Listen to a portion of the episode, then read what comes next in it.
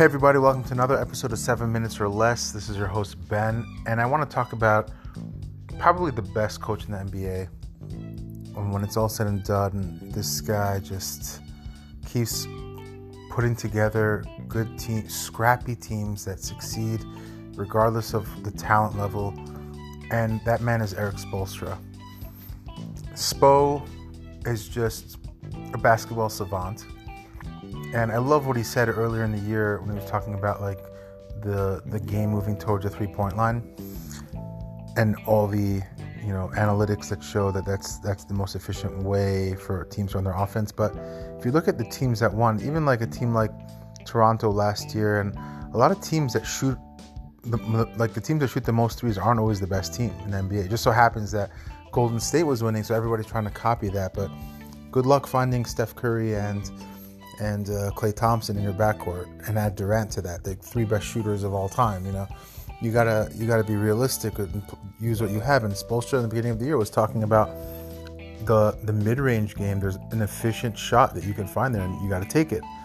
Um, so they look at the analytics of that as well. I just like that he's outside the box, and when everyone else zigs, he's zagging. That to me is what a good coach is. There's ebbs and flows uh, when it comes to the style of play, and a lot of that has to do with the, you know, the players that are dominating at the moment. And right now, like people are doing the step back three pointer like James Harden. Yes, he's dominating offensively, but is his team effective?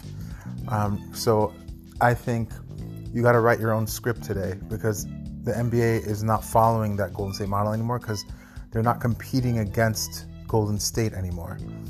So the NBA is wide open, and a team like the Clippers, they're like Kawhi's a mid-range kind of player as well. So, so that's that's an adjustment teams have to make, and that's what you're going to start seeing is, and I think what you should start seeing is a move back to the big man.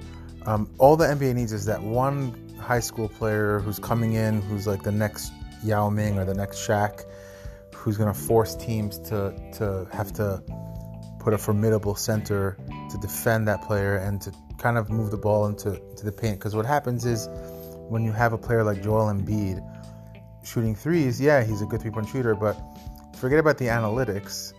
I don't want that guy shooting threes. Okay, keep the defense honest once in a while, but I guarantee you that other coaches, opposing coaches, are getting very excited when they see him shoot threes because he he could dominate the paint and what that does is it puts pressure on the defense. It opens um, because it, he gets other centers in foul trouble, other big men in foul trouble in the paint, and he can't really be stopped down there. It makes it a lot easier for penetration for his teammates um, because obviously the other team doesn't want to lose their players to foul trouble. So that changes the game.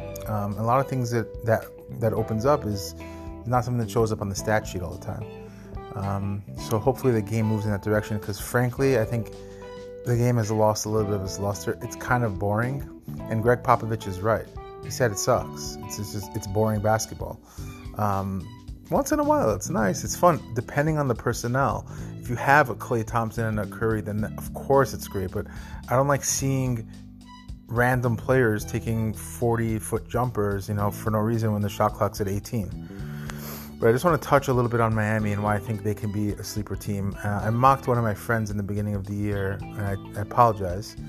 I just didn't see it on paper. I didn't see the the potential success of Miami because I'm like, okay, you know what? They could be a playoff team. They could be like, you know, 41 and 41 kind of team, but I, I wouldn't bet on it.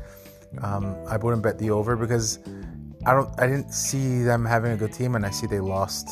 You know, Whiteside and they're probably going to be, you know, they they were banged up a little bit.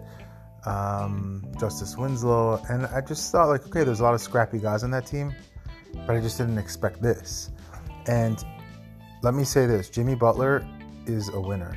He's just a winner. Look what he did in Minnesota in this short time there. Look what he did everywhere he went. He just wins. He's he's a tough guy to be around, but if he's the main player, if he's your main guy, you're in good shape, it turns out. I just didn't want him anywhere near the Knicks, but they can potentially swing a trade for like a Chris Paul, um, like Dragic and, and somebody else, and maybe Olynyk. But look at all the pieces they have. They have Meyers, Leonard and Olynyk at center who stretch the floor and they're they're scrappy. They, they, they get a little rough which is really good. But the main guy is Adebayo. Like, who saw that coming? I thought he was going to be like maybe um, you know a Bismack Biyombo, you know, or like a at best a Serge Ibaka type, but he's just turned out to be one of the best centers in the league already. Like he has a crazy impact, like a like a Gobert type of impact. Um, plays with a lot of fire and emotion, which I love, and that's that's that's Riley's DNA. The way he built this team, you know, even from guys like James Johnson, those are the kind of role players I like because they're like they play multiple positions, they defend multiple positions. He's a tough guy. He, he does a little MMA um, on the side, so love guys like that. Justice Winslow is just just a rough enforcer type at the guard spot, which is pretty cool. Um, he, when he plays point forward, he's just really good. Um, Kendrick Nunn was unbelievable find. I mean, other than Devonte Graham, I mean, he was probably the best find um, in, the, in, the, recent seasons, um, and off the scrap heap. And they have all these nice young shooters like uh, Duncan Robinson and uh, Tyler Herro or Hero, whatever you want to call him. Just solid guys put around Jimmy Butler.